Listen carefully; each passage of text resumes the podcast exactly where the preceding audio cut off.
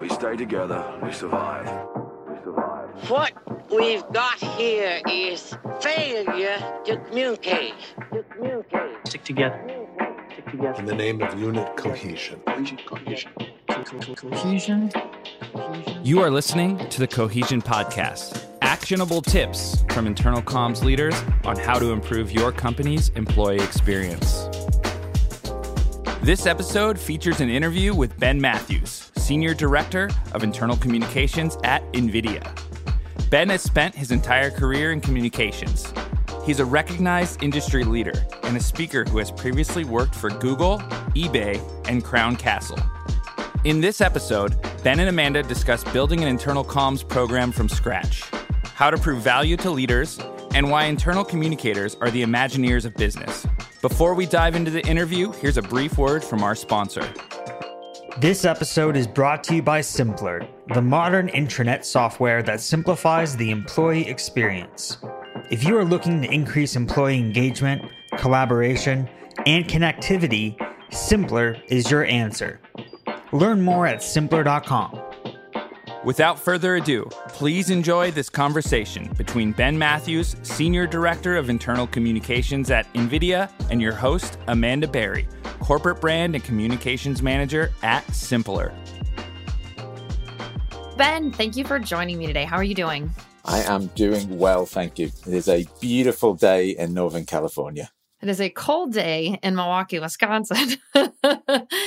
But I want to, first off, you have such an interesting background. So I want to start there. You know, a lot of times people bounce around between different levels of corporate before finding communication, but every professional position you've had has been in comms. So talk a little bit like how you got started in comms, what your interest is, and then maybe just a quick preview of your background.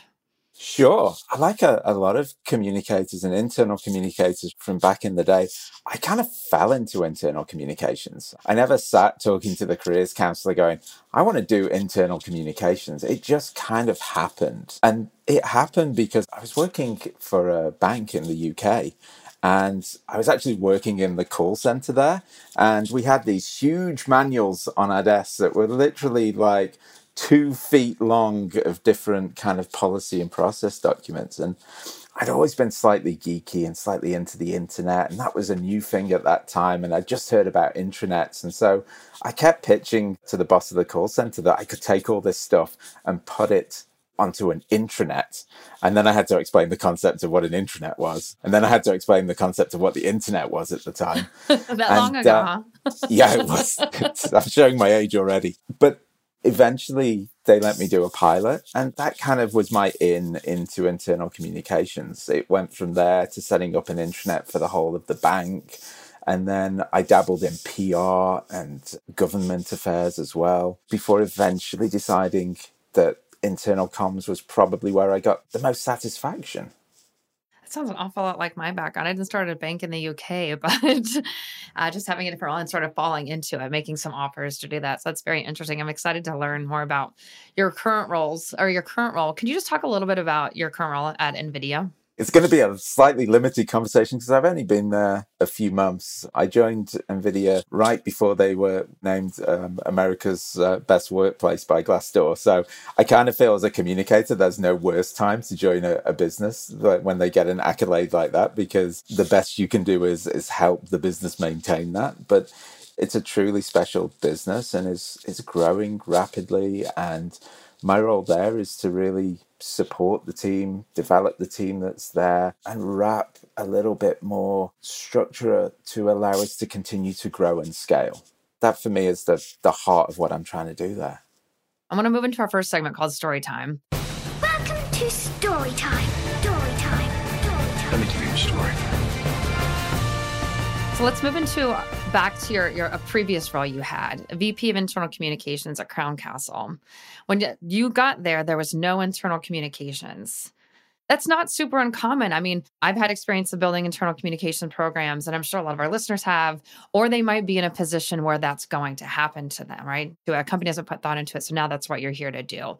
Talk a little bit about what it's like to build an internal communications program from the ground up. First, if If you ever get the chance as an internal communicator, do it. It's a phenomenal opportunity and it comes along so rarely. The key, I think, is to understand business objectives and where the business is trying to get to, and then marry up what the internal comms team is looking to do to those business objectives, and start small and build. But at the same time, have really high aspirations for yourself and for the team. I don't think any established business ever truly has no internal communications. There's always things happening. There's always communications going on. But the key is to bring those together, to go and talk to your stakeholders. And Crown was really where I kind of signed up to the concept of employee experience as a development of internal communications. And so therefore going and partnering with the IT folks, partnering with the facilities folks, with the HR teams, with security, all of those are super important to the employee experience. Is there something that when you look back on that you would have done differently? Oh, hindsight is a wonderful thing. There are always things that I would have done differently. I think I would have pushed more on continuing to build out kind of different channels. I was super lucky at Crown to have a CEO who's really looking in a similar way to I look at things, which is what if? What if we tried this? I was able to do things at Crown that were well outside the traditional sphere of internal communications. Crown was building a new office building, and the CEO asked me to be involved in that and to bring that internal employee perspective to the physical office space we were building, which is great because I think internal communicators really do bring a different view to others. And that's not that others aren't doing their job. It's just that our jobs are slightly different. Our views are slightly different. And when you bring all that together, that's where you get truly good stuff happening. So I would have done more of that, to answer your question directly. I think internal communicators, like employee experience folks, we need to get out of our boxes more. Okay. Like go and use that curiosity that, you know, I've heard, listened to the podcast many times. People always talk about curiosity on here, and that's true. Use that curiosity. Let me go back to something you said about your partnering with IT and security. That is something that we do talk about on here a lot. I'm curious if you have any advice for people who are looking to build stronger relationships with IT partners or HR partners or even leaders when you're doing something like this. Like, what advice would you give someone who's looking to build those relationships? I think the first thing is, and this is going to sound super obvious, but spend time building the relationship. Just go and talk to people without having an explicit or implicit agenda. There's a book by a very famous coach from Silicon Valley, or it was about him, Bill Campbell. And Bill Campbell would always recommend that people start meetings just talking about anything other than the thing that we're there to do, because it builds rapport, it builds understanding. You get to know who people are, what their interests are. And that's really important, I think. And particularly the more senior you go in any organization, it all becomes about reputation. And reputation is built on trust, and trust is built on understanding of that person. Yeah, absolutely. As you're working with leaders and thinking about that, is there a lesson you've learned that you would like to share with the group? I've been lucky enough and continue to work with some amazing senior leaders. And I think the thing to understand with them is the amount of time pressures they have, the amount of headspace they have available for the things that you're looking to talk about. Being able to listen, to understand, and then to action from those things is really important for senior leaders. And I think the more senior a leader is, the more they're looking for you to listen to their point of view, understand what they're trying to do, and then challenge or activate around that. I want to move to something called seat at the table. First, get a seat at the table. Get a seat at the table. You want a seat at the table. This is something that comes up a lot. The role that internal communications plays in business, business strategy, business overall success of a business, right? Thinking about internal communications as business partners and not support staff, right? Diplomats with no power. How have you successfully gotten a seat at the table and been able to serve more as a business partner than support staff, helping leaders write emails? I think this is something that communicators sometimes do to themselves. Again, we put ourselves in this box because it's often comfortable. It's a much more comfortable place to be. And I naturally skew introvert. There is always a temptation for me to kind of just lock the door and focus inwards. But I think internal communications is just this fascinating area because there's a few things at play. One, you're right with diplomats. Internal communications rarely has any direct power. Like, internal comms are the diplomats of the business. It is the exercise of soft power. And that's why it comes back to relationships. And those relationships become key. I do want to keep touching on this because I think this is so important, this idea of helping internal communications get power. And I know one of the ways, that I've been thinking about this, and we've been talking about this a bit more in this industry is, showing return on investment and showing our value. And I'd love to hear what you do in that space. Like, how do you show value, the value that internal communications bring to the business, to leaders, to employees? The value we bring is really an understanding of our employees. And therefore, the first thing I'll always look to do in any business is to get out there and talk to people. Google always used to call them canaries, a group of people that had signed up to be the canary in the coal mine on things that we were thinking of doing or asking what if questions. What if we did this? How would you feel? That's super important because that level of insight is not present, and I don't feel you can get it from surveys a lot of the time.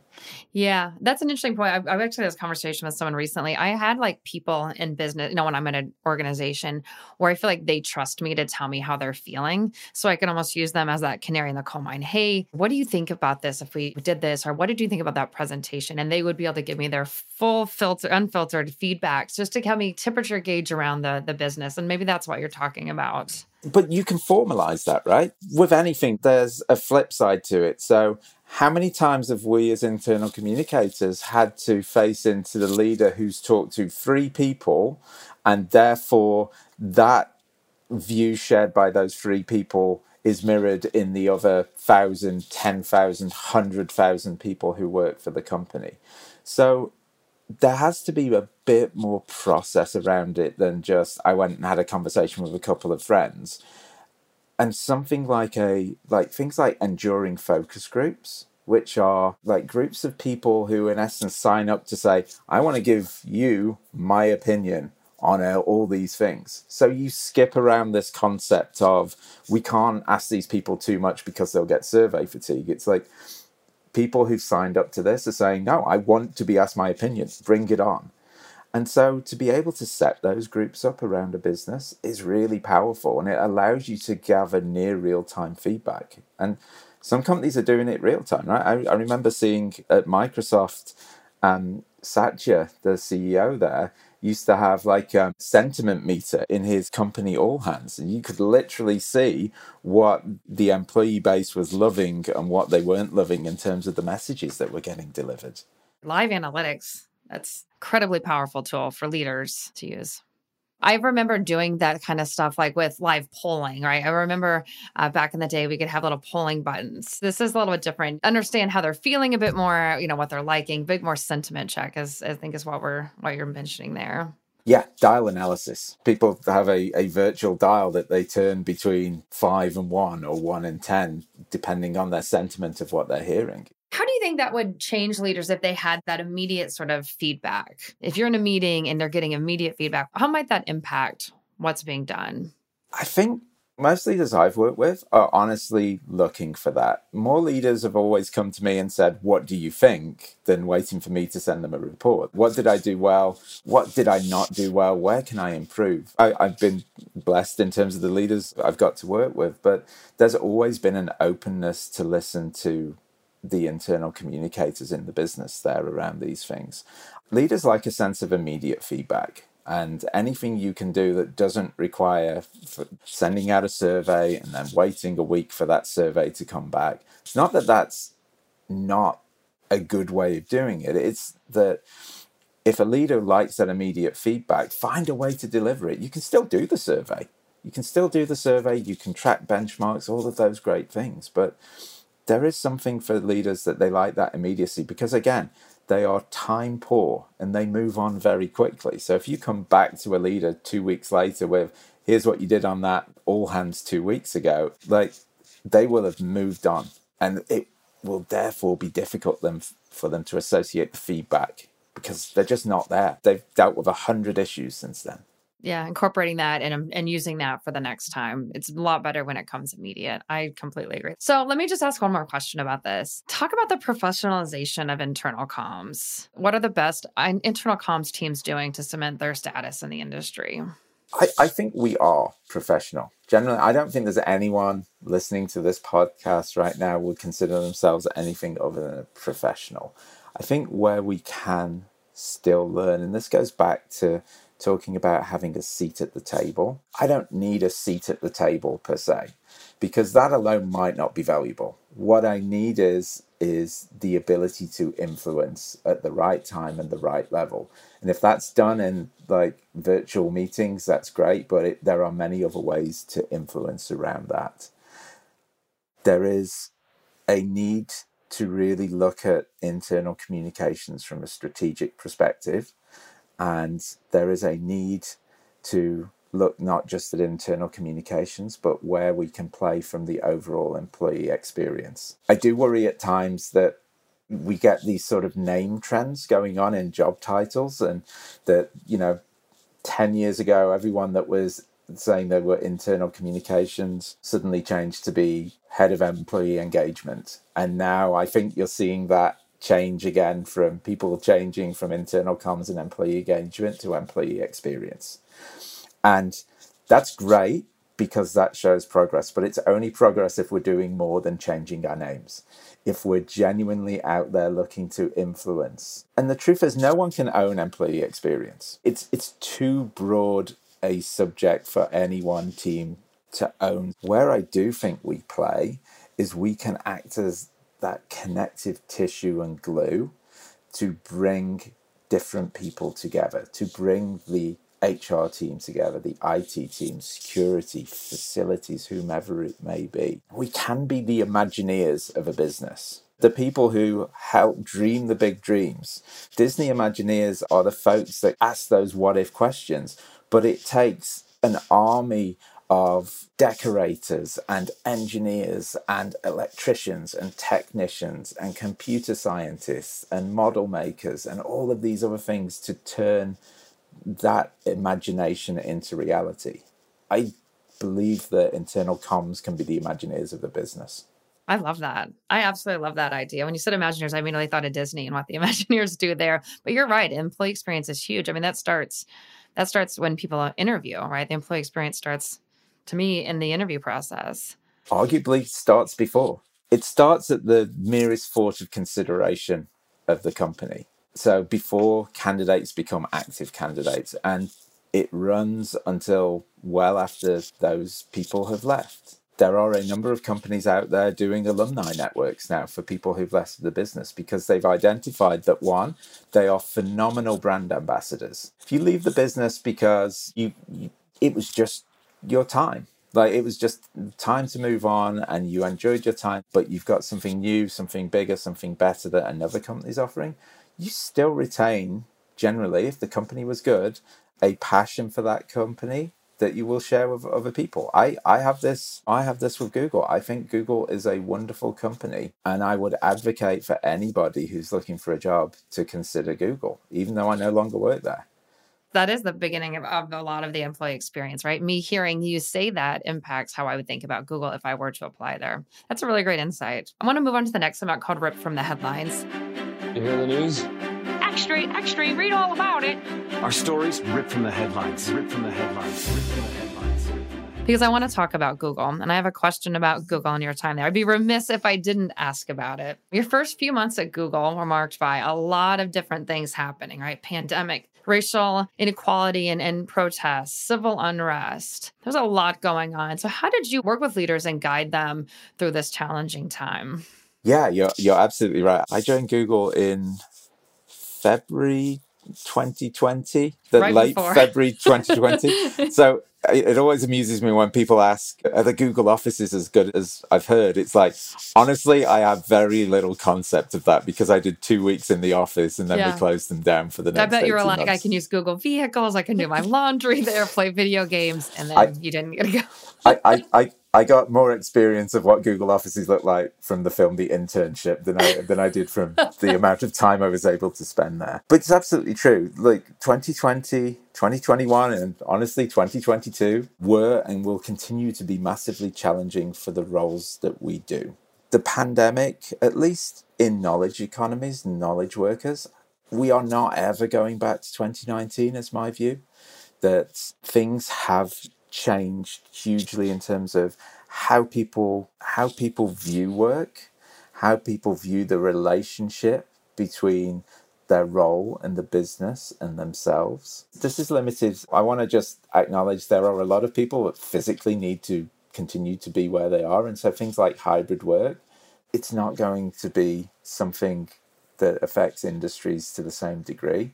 But I think where there are roles that can be done remotely, I think hybrid work is here to stay. But the honest answer is we still don't really know because we still haven't truly returned to work, except in some limited areas globally. And so people are saying future of work will all be done by June. Like everybody will be back in by June and we'll know. It's like, no, we're probably not going to know for a year because something as simple as commuting, right? I haven't commuted properly in over 2 years now. So I probably got rose-tinted spectacles about what commute was never that bad, and I'll happily get back to it.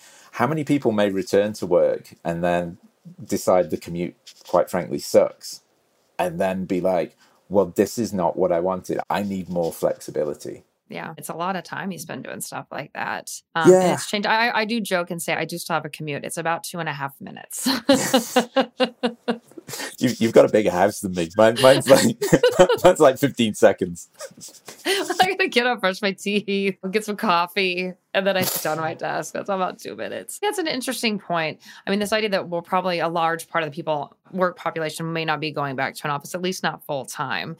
That's been a big shift for internal comms, right? It was a huge sort of awakening of, oh no, now we have to meet them in a different space, in a different way, right? We have people who now have kids at home that they're teaching. We're competing with them doing laundry. Just being humans, we're in that human space. And now we're doing everything digitally.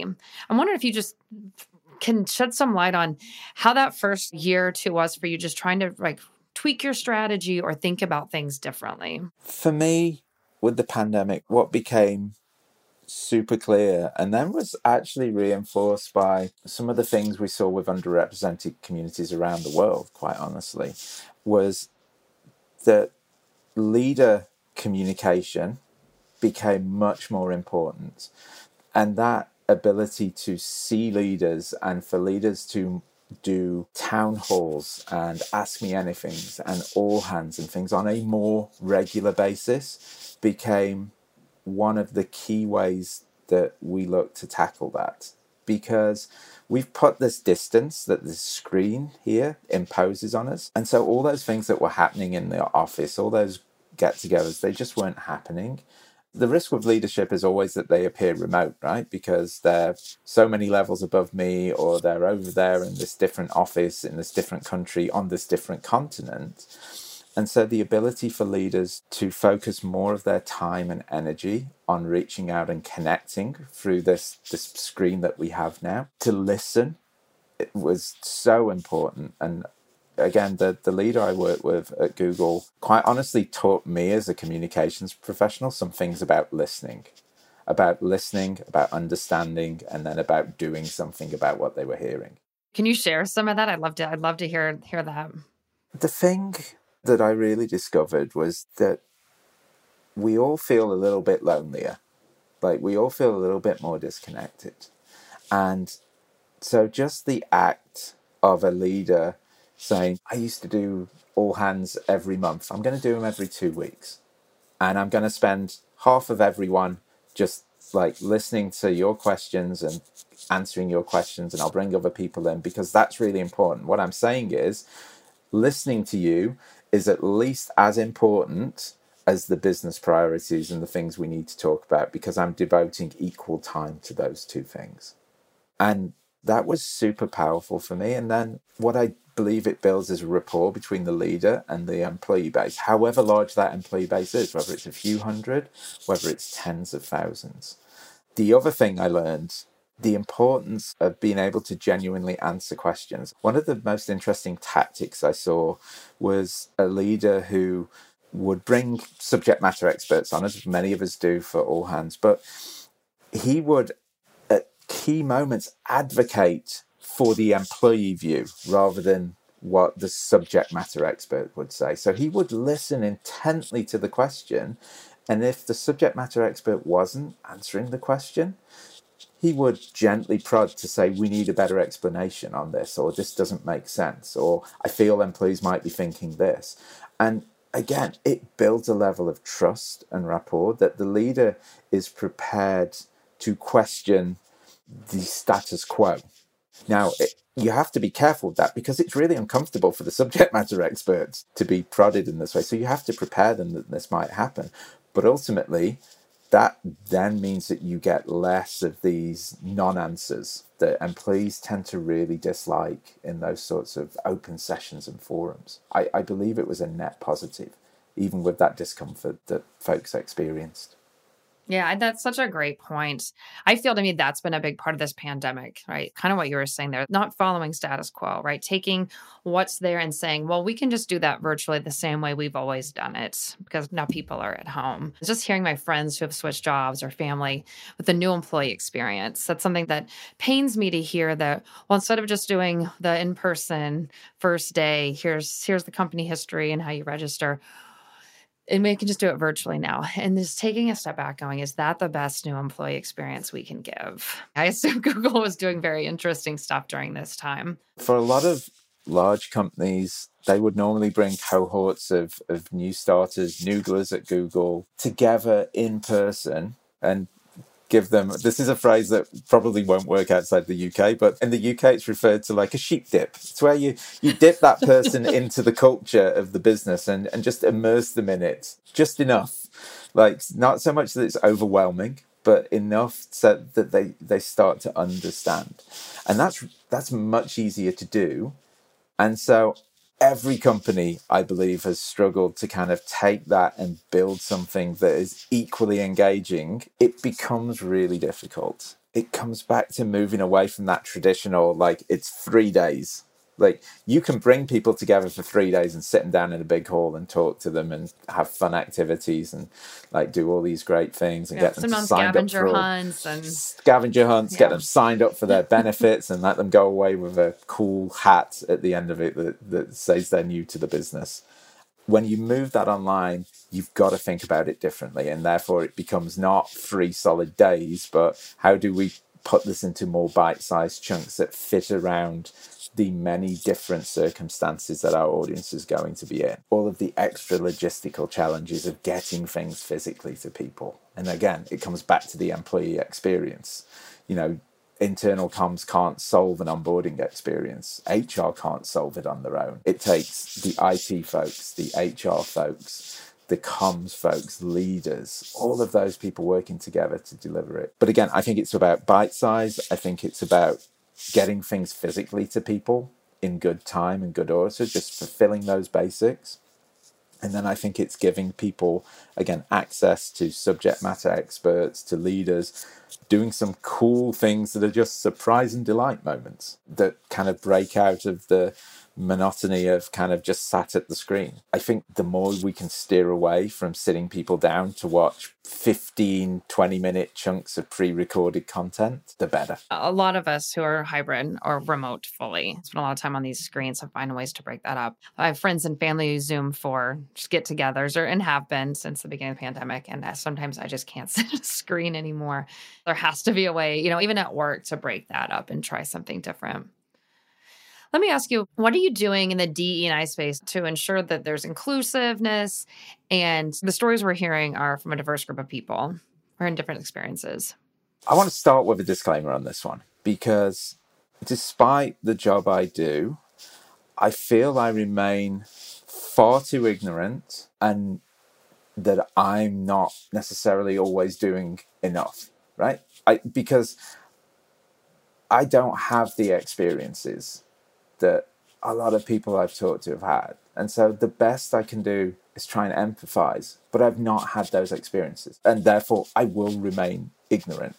What I can do is work hard every day to become a little bit less ignorant, to focus on what can I do today. Honestly, both personally and professionally, companies need diversity, inclusion and belonging professionals, right? They need people who can tell me when I'm doing something wrong or when something that I mean in the very best way is going to be interpreted in a different way. That's really important.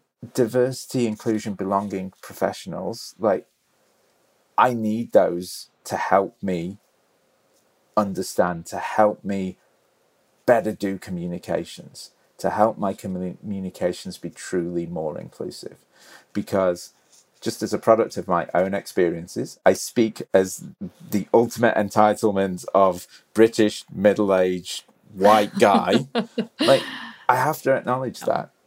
Yeah. At the same time, I think there's things we can all do, right? So as professionals, we can focus on our own teams and checking, like, not just checking, but constantly striving to make our teams more diverse.